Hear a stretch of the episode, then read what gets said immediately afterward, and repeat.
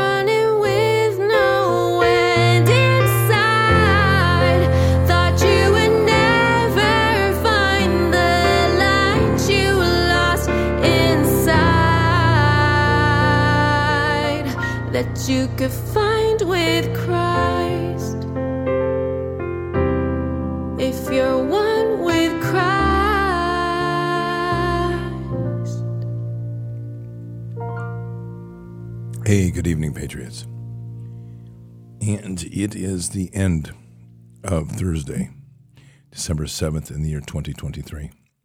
You know, I didn't make a big mention of it. We really had an awesome event yesterday. Um, yesterday was Elijah, who's the sixth, the oldest of the Cantrell family. Actually, here there's one other that's older. She's going to school. But um, Elijah's 16th birthday yesterday.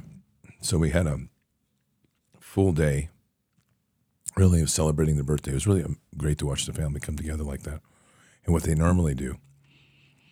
For myself, it was a cooking day, rather a baking day. Because I made cinnamon rolls in the morning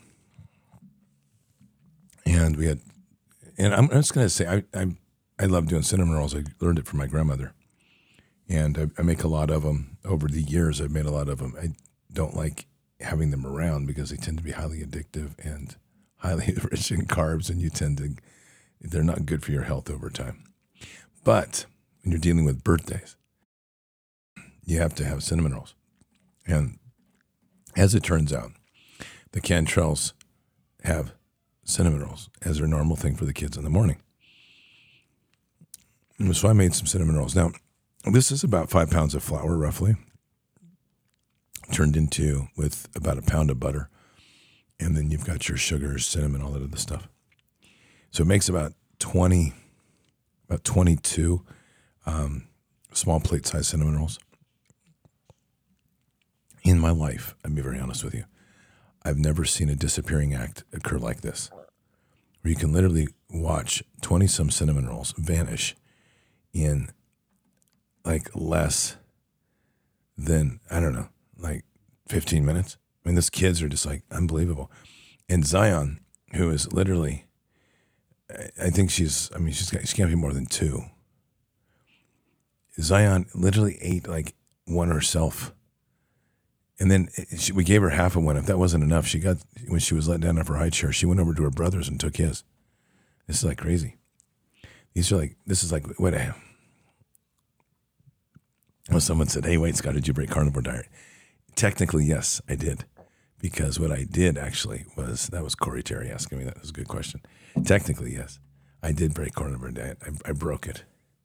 I, I ended up eating part of a cinnamon roll, but I didn't eat the whole thing. So it, I don't know if that counts. Um, does it count if you like eat part of it? I have to, I have to like go take that to prayer. Okay, God, does it count if I? Yes, I broke cinnamon. Yes, I broke. So yeah, I just had to take a little piece. what was really cool too, though, is my parents came up in the afternoon. My dad's going to turn 87 on Saturday, and um, had a chance to bring the two birthdays together. And then that evening, um, I made a. We, we had pizza. Which but here's another thing: like when you're cooking for an army, you don't make pizza in round sheets. You make pizza in flat sheet pans and make a deep dish. So that was another thing. So we had two big flat pan pizzas for the kids, which again, your little army of Christian soldiers devoured. It's just literally like watching food vanish. You, it, it is something you would say that can't possibly be, and then you just look around. And You're like, it's like tonight. I made bread before the show, earlier. And those two loaves were gone in less than ten minutes, like gone. Incredible amount of food volume. It's incredible. But anyway, all growing young, young people.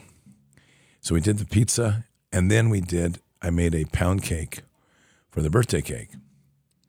And once we had that the ice cream, and then we did a, they did a really nice blessing, and then the, Elijah prayed on my dad, and then my dad prayed on Elijah. So it was really, really, really pretty cool. So we put the two birthday parties together, and very, very nice. So, yeah, we had a good, we had a good time yesterday. It was nice to see the children come together and work together. Elijah's an amazing young man, 16 years old, is very much a he, he is an older brother of older brothers. When I say that, he looks after every every one of the young kids, and he's constantly paying attention to what's going on. My office at the house up here, my, my studio, there's a couple of them that find great attraction to coming in and curious about what's going on in the studio. So Elijah's always kind of like the monitor, like, all right, what are you doing in there? Pretty good. Tomorrow morning, just so I say, no bended knee tomorrow morning. Um, and tomorrow night's shows are probably going to be about an hour off. The, the Bards FM show will probably shift about an hour tomorrow night.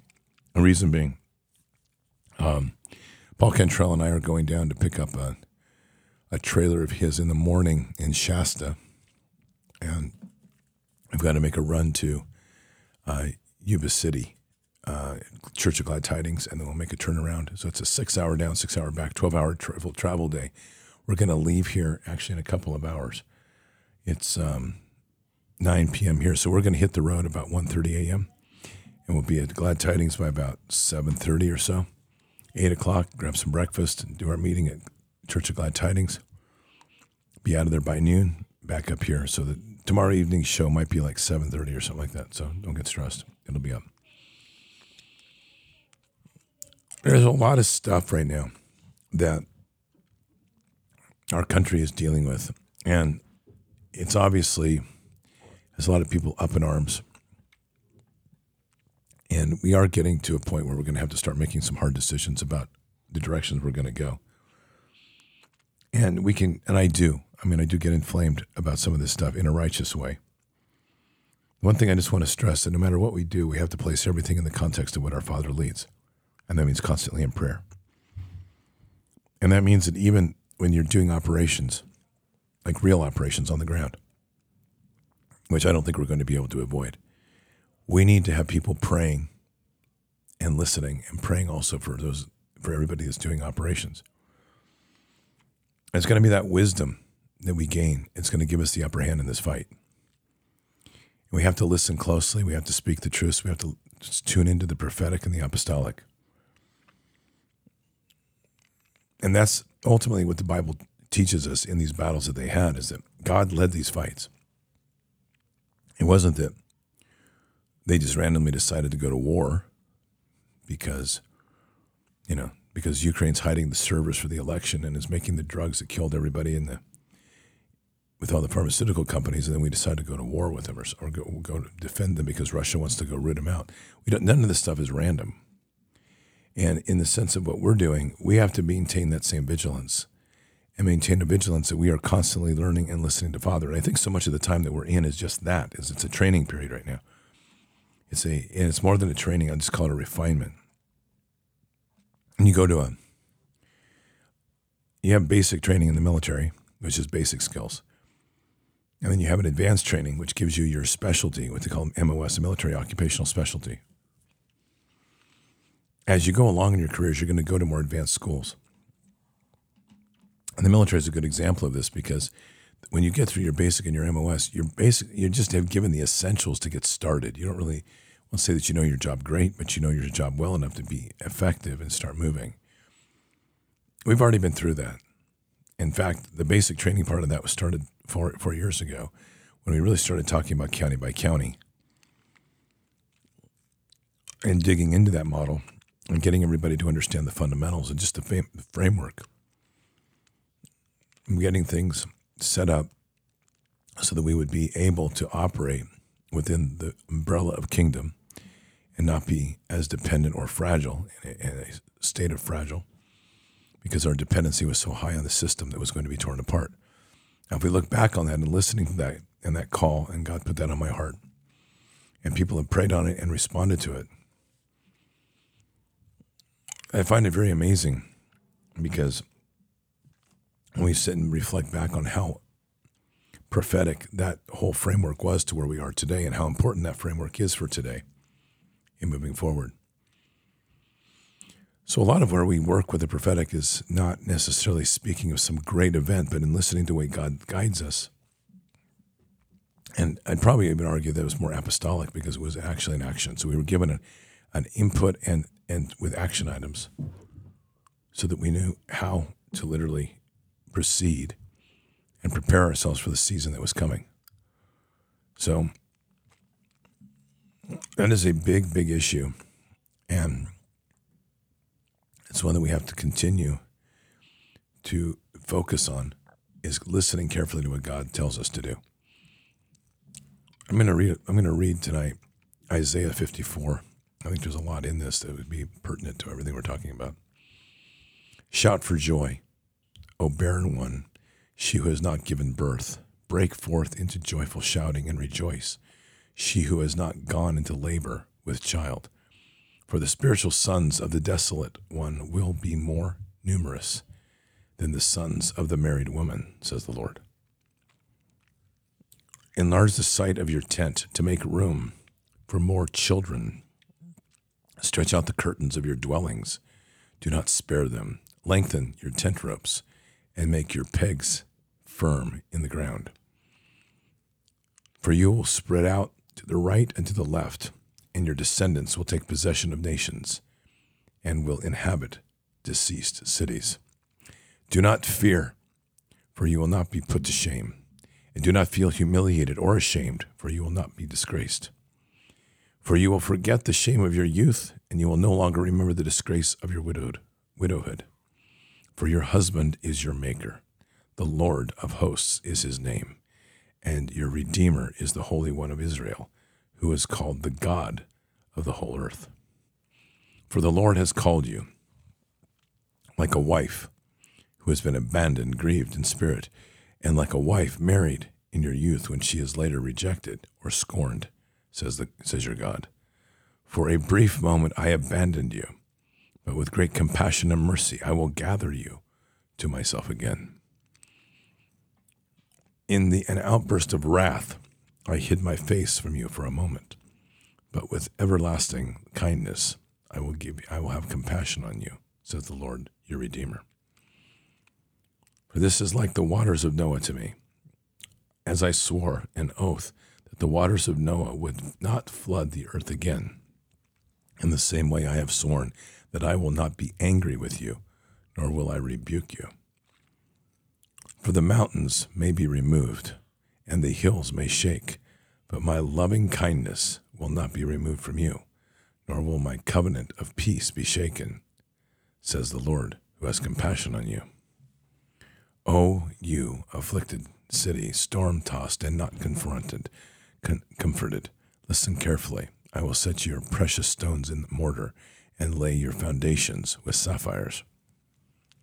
And I will make your battlements of rubies and your gates of shining bra- stones and your barrier walls of precious stones. And all your spiritual sons will be disciples of the Lord, and great will be the well being of your sons. You will be firmly established in righteousness.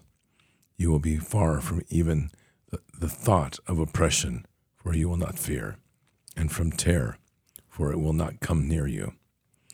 If anyone fiercely attacks you, it will not be from me. Whoever attacks you will fall because of you. Listen carefully. I have created the smith who blows on the fire of coals, and who has produced a weapon for its purpose. And I have created the destroyer to inflict ruin. No weapon that is forged against you will succeed, and every tongue that rises against you in judgment you will condemn. This peace, righteousness, security, and triumph over opposition is the heritage of the servants of the Lord, and it is in their vindication from me, says the Lord. Reading through this piece, there's a lot of things that are very apropos to today's world and where we are. And I think it's evident that by the perception of the way our world is, the enemy, who is in self barren, seems to carry the greater numbers in the battlefield. But I think we know better. Much of that is a deception in our mind. It's a deception intended to lead us astray. And it's not who we actually worship. For the Lord of hosts knows that wherever we sit, to be prepared to expand our tents and that there is newborn coming. And this is one of the reasons so much that this enemy is striking attacks against these little ones. And it's vicious. So we have to start standing our ground more boldly. And we really have to start understanding what it is that we're actually here for and here to do. I think this is this, which is 50, Isaiah 54, 17 is pretty much puts it all in perspective. No weapon that is forged against you will succeed, and every tongue and every tongue that rises against you in judgment you will condemn. We don't do that enough.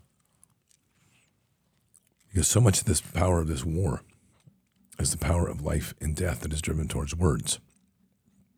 We are dealing with an enemy that is very adept at using spell casting, at using words as a tool to destroy, and words as a tool to corrupt.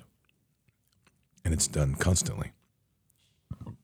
So much of the problem right now with our public school systems and what children are being indoctrinated with is the understanding the enemy has of how to use information and, visual imagery to corrupt such so deeply that a child's innocence is dis, is derailed, if not completely broken for life. And that would be a statement that I would rather not have to say, because if we were actually doing the deliverance and the inner healing that we're supposed to be doing as a church, that would never happen. But we're not. And so it comes down to us having to make hard decisions once again of what we're going to do and whom we serve. Know, my on-running narrative right now is the fact that the Bible is a field manual of war hence Bards FM if you're curious. It is truly the field manual of war, and we owe it to ourselves to study this field manual more intently than ever before, from the front to the back, every page. And when you read it, you have to ask yourself, and every time you read a word, is it true? And I say that because it's an exercise, it's essential, because if we're going to be asking ourselves about the Bible, like the world is trying to do, and telling you that the Bible's a fiction, a story, a book, They've missed the entire point of what faith is about and faith in our and faith in God. And that is simple. That the Bible is either wholly true or it is the greatest lie ever told. And when we start to look at the things that are in Isaiah 54, we start to hear a similar tone that we have to literally rest easy within Him, understand that there will be challenges that we will all overcome. But those are principles of the greatness of what Scripture tells us. The Scripture does not tell us to be lazy, it tells us to be prosperous and fruitful. But that doesn't mean sit and wait for things to be done for you. That message has to be said over and over because we have come to a place too much in our society, in this society, that complacency has become a very effective weapon against us. That unfortunately, we are literally looking at each other and accepting the, this blessing. On one hand, that God gave us life, and on the other hand, looking at each other and accepting the complacency of the words that are being told that we have to wait for someone else to come to save us. Christ already did. He came to earth and sacrificed himself. And what he didn't say is be idle and wait. That's not in Scripture. And we do it too often, and we do it too much. No weapon that is forged against you will succeed, which would mean that we are constantly in battle. And succeed does not mean that you will not be injured or cut. It's critical to appreciate that. In a sword battle, you might get cut, you might even lose an arm, but you won't succeed in killing them. And those are very, very important principles to understand the dedication that's being asked upon us as, a, as Christians to step into this time in this fight, as followers of Jesus. So we have to start understanding that God is weaving together something very different. You have asked me, I shouldn't say it that way.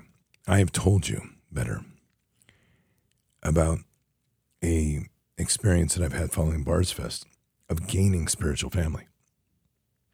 An incredible network of family that God brought together. Michelle and Leah, Brian and Alicia, Derico. So it's Michelle and Leah Svensson of the Resistance Chick, Brian, Brian and, Alicia Derico from the Church of Glad Tidings, CJ and Rick Moyer from Portland and their ministry. And we have uh, the Cantrells, obviously, Paul and Christine Cantrell and their family. All of this are about ministries coming together. And for myself, in a very personal sense, God has woven together sisters around me and brothers that I didn't have before. His word to me was that these are the relationships that will endure, that so many of the blood relationships won't.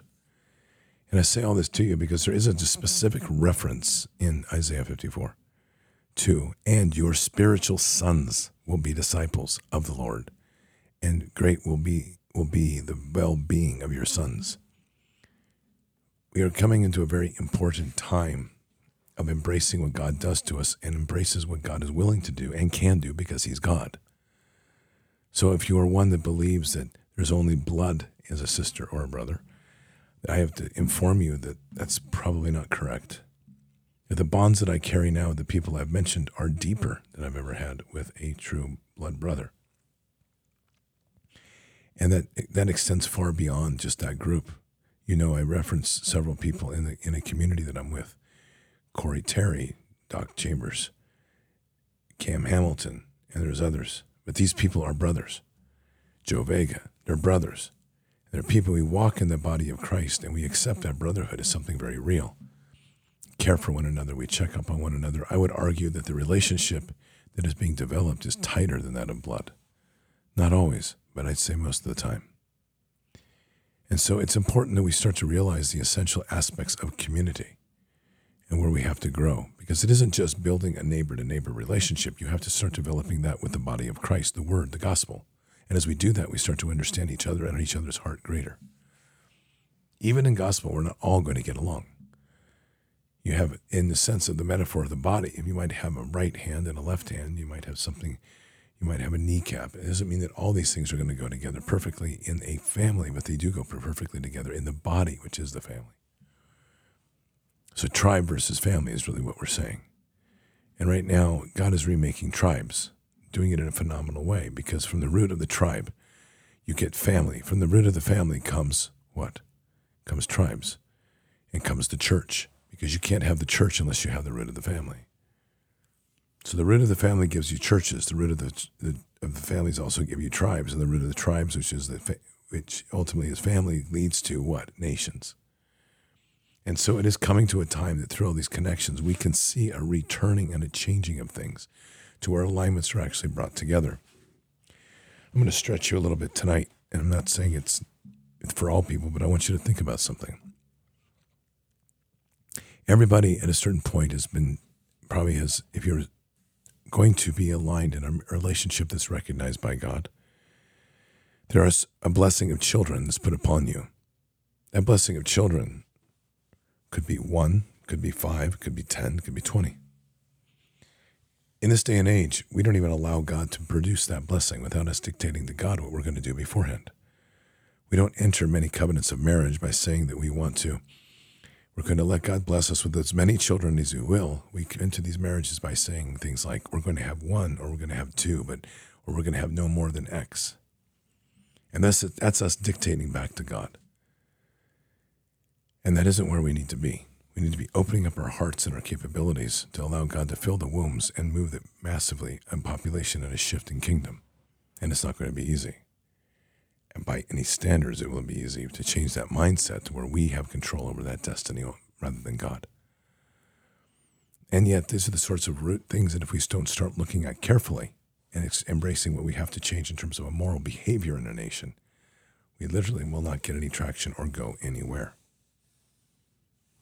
Our challenge in life is truly phenomenal of what we face. And it's going to be, it's a time and a place that's unprecedented and what it faces for all of us.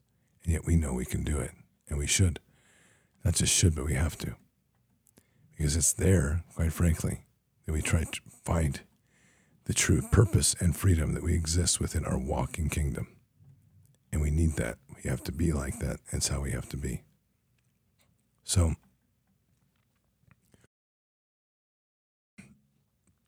that leads us to personal accountabilities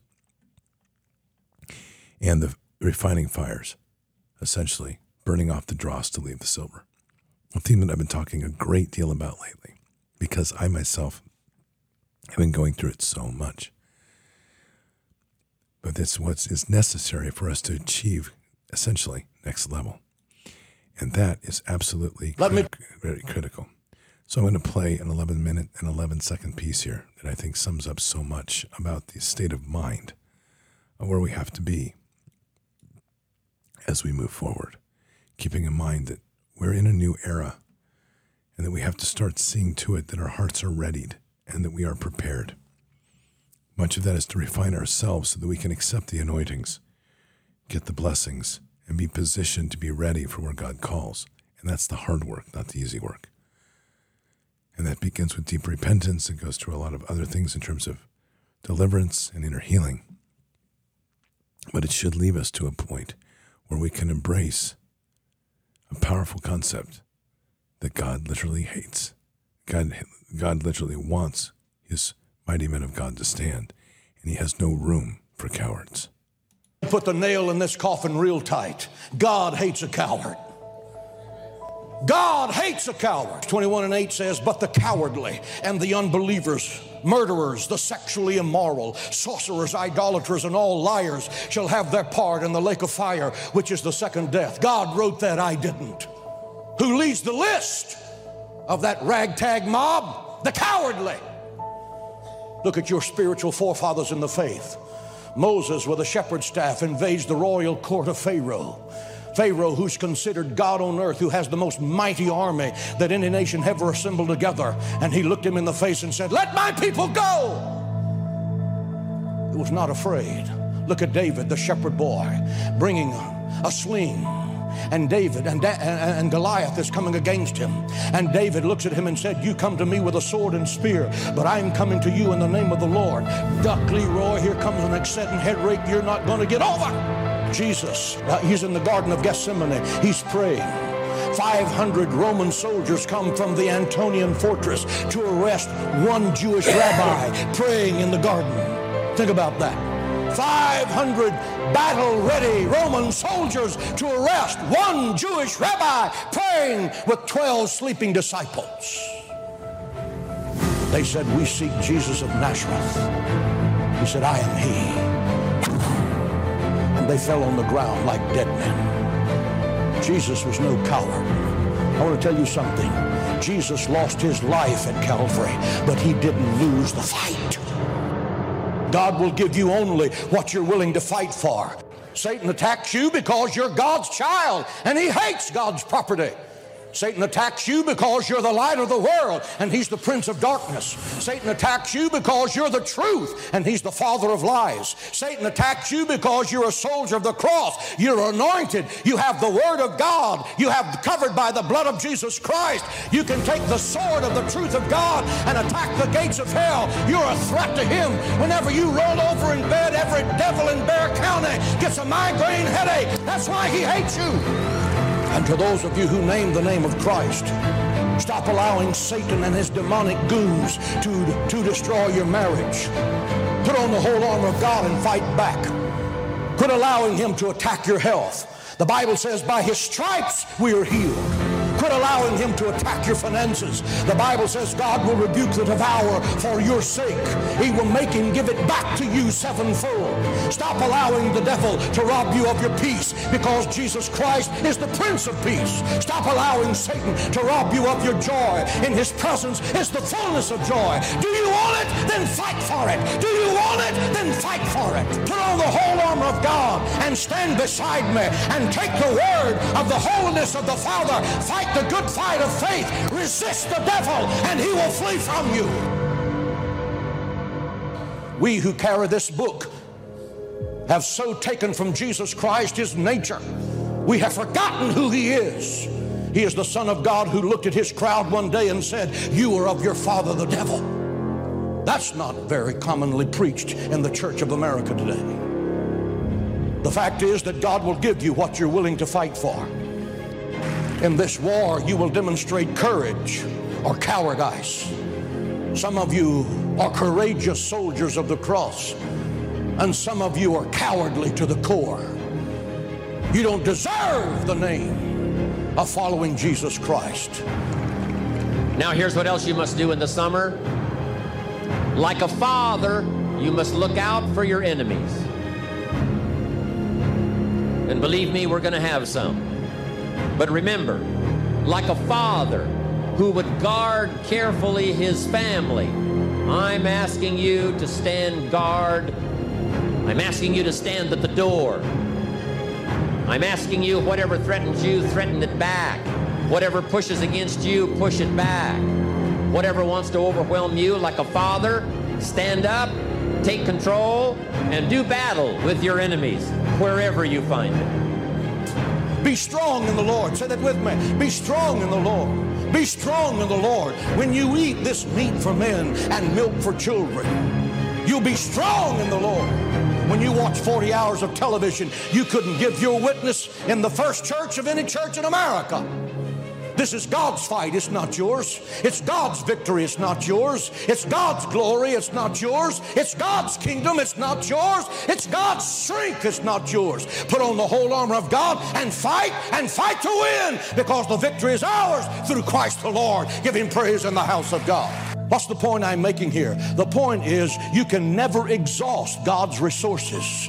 You can never exhaust God's resources because He can do exceedingly abundantly above all that you can ask or think. You can see His mighty power, but when He gets through, He's not exhausted. He has much more strength ready to give you from day unto day. He can defeat any giant that's before you. He can produce streams in the desert. He can produce manna that will fall from the sky. He can send cloven tongues of fire in the upper room. He can walk on the water in the Sea of Galilee and salvage you. The thing that you think is about to destroy you, He can use it for a sidewalk to save you. When you grow weary, He can make you to run like Elijah 40 miles before the chariot. When you grow faint, He can give you strength. He can send you power that you can't begin to touch. You cannot exhaust God's power. Give Him praise in the house of God.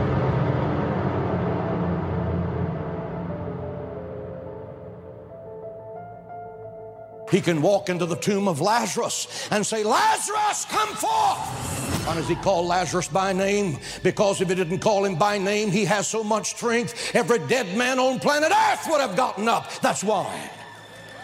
Our God is an awesome God. He's full of grace and truth. He is the Almighty El Shaddai, the conqueror of death, hell, and the grave. He's the conqueror of sickness and death. He's the conqueror of powers and principalities. He's the conqueror from Calvary. He's the lion of the tribe of Judah. He's the Lord of glory, and he's coming soon with power and great glory. Give him praise in the house of God. Now, here's what else you must do in the summer. Like a father, you must look out for your enemies. Now, here's one more. We must also deal with the enemies within ourselves. Yes, we've got enemies on the outside, but some of the enemies are not way off in some distant country. Some of the enemies are a lot closer than that. They are within. And I want to give you a list of some of the things to watch out for when you get back home called enemies within yourself. Here's the first one indifference. Whatever you do, practice not being casual. You've got to shake off sometimes the lethargy that would say, oh, well, maybe it's not going to work for me, or I'll just go along and see what happens. I'm asking you, whatever you do, the intensity that you've gathered up here during this extravaganza, I want you to take this same intensity home with you. Don't be casual. Casualness creates casualties. Go home with a renewed intensity. Don't let indifference take over. Here's the next one indecision. Someone's mentioned it a couple of times on this stage. They've had to deal with it. You've got to deal with it. Indecision is called the thief of opportunity. Make decisions even if it's a wrong decision. Do the very best you can, make a decision and go with it. If it doesn't work out because it was a wrong decision, I'm telling you, that gives you experience now to make a better decision. Here's the next one doubt. We've all got to deal with the enemy of doubt. Cynicism has a unique way of crowding in on all of us. Being cynical about the government, being cynical about banks and money, being cynical about society, being cynical about the past, cynical about the future. I'm asking you, don't let that disease grab you by the throat and ruin your chances to do well. Yes, it's easy to doubt that it can happen. It's easy to doubt. We've all got fears that want to crowd in. I say to you that if it can happen to us, it can happen to anybody in this room. Don't doubt your own ability. Don't doubt your own strength. Next is worry. But here's the clue don't let it conquer you. Take all of the worries you've got and try to drive them into the smallest corner you can possibly find. If you don't, worry will be like a mad dog loose in the house. It'll have you in the corner. So, whatever your enemies are here, drive them into a small corner. Here's the next one over caution. Hey, in the spring, if you're too cautious, you never will plant the seed. If you're too cautious, you won't take the chance.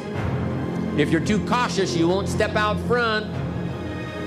If you're so cautious, you probably never would have done your first meeting.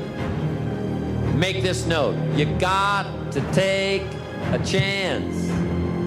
Drive your tendency to be too cautious, drive it into a small corner. Yes, you can't be gullible. No, you can't go for everything. Yes, you've got to be careful. Yes. But don't be so cautious that it paralyzes you. Don't be so cautious that it restricts your chance to do better. See if you can't conquer that. Here's the next one pessimism. Yes, there's the dark side. Yes, there's the problem side. Yes, there's the difficult side. But I'm telling you, it's not the only side. Yes, the glass is half empty, but it's also half full. Yes, there's the dark side, but there's the light side. Yes, the night comes, but so does the day. I'm telling you, don't be afraid of both sides opportunity and difficulty, chance and danger. Learn how to handle it all.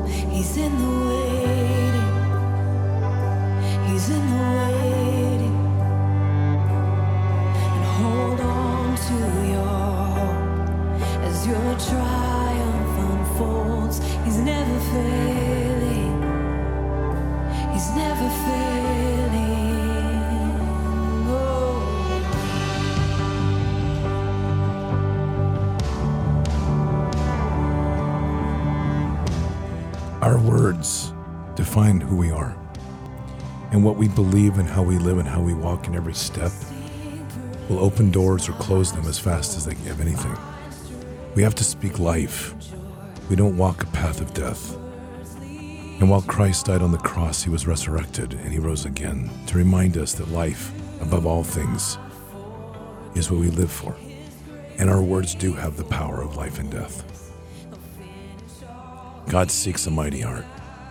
And in this hour, as much as we hold compassion for one another, we equally have to hold the mightiness of the sword before the enemy and not give in.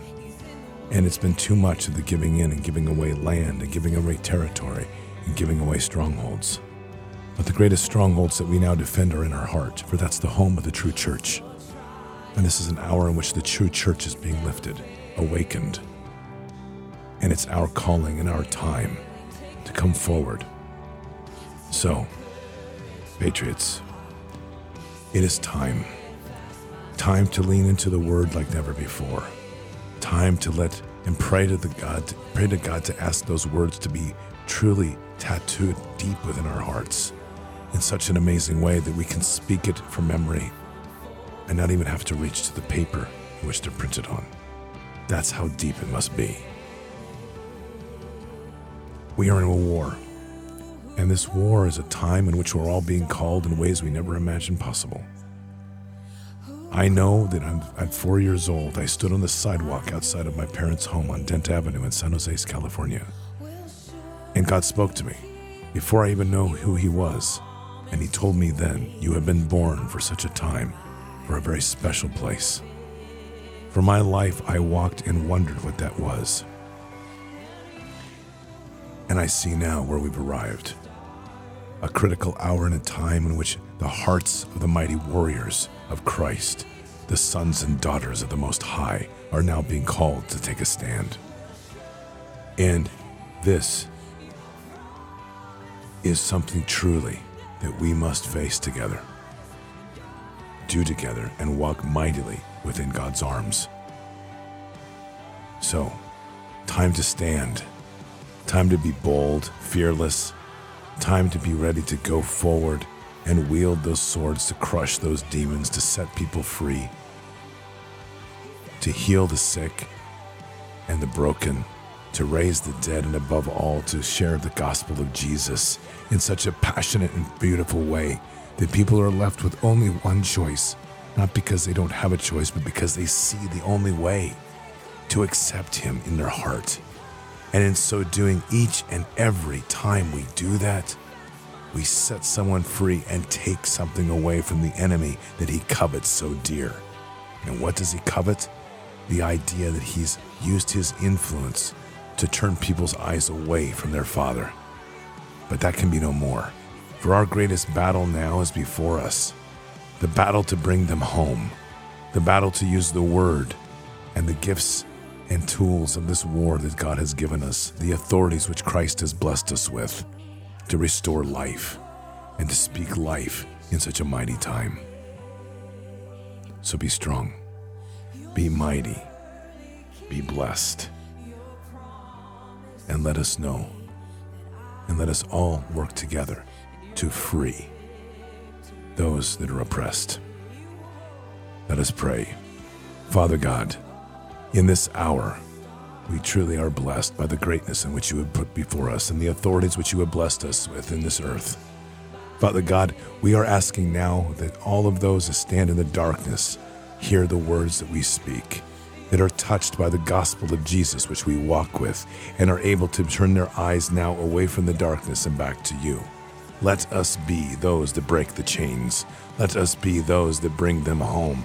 And let us strip from the enemy the forces that he thought he had to return them back to your fold. Thank you, Father, For in this time and this hour we have are truly blessed to be in this place. For you have brought us here for a reason. You've trusted in us. You've bestowed us with the power and glory of our faith in you. And now we know that we will stand mightier than ever before, for you are with us. You will fight for us, but all we have to do is stand. Bless us, guide us, and we say these things in Christ Jesus' name. Amen. So, Patriots, the war is here. It's not a question of if or when, it is now. The only question we have to ask is whom do we serve? And I think that's pretty clear. We serve the one God, the true God, the God of hosts. So let us be blessed and let us walk with that anointing and know that we shall never lose as long as our eyes remain on Him. So keep your head up and your eyes forward. Never bow to evil, never relent, always press into the fight. God is with us, He'll never forsake us, and in the end, God always wins. But we are here in this time, in this place, for just such a time as this.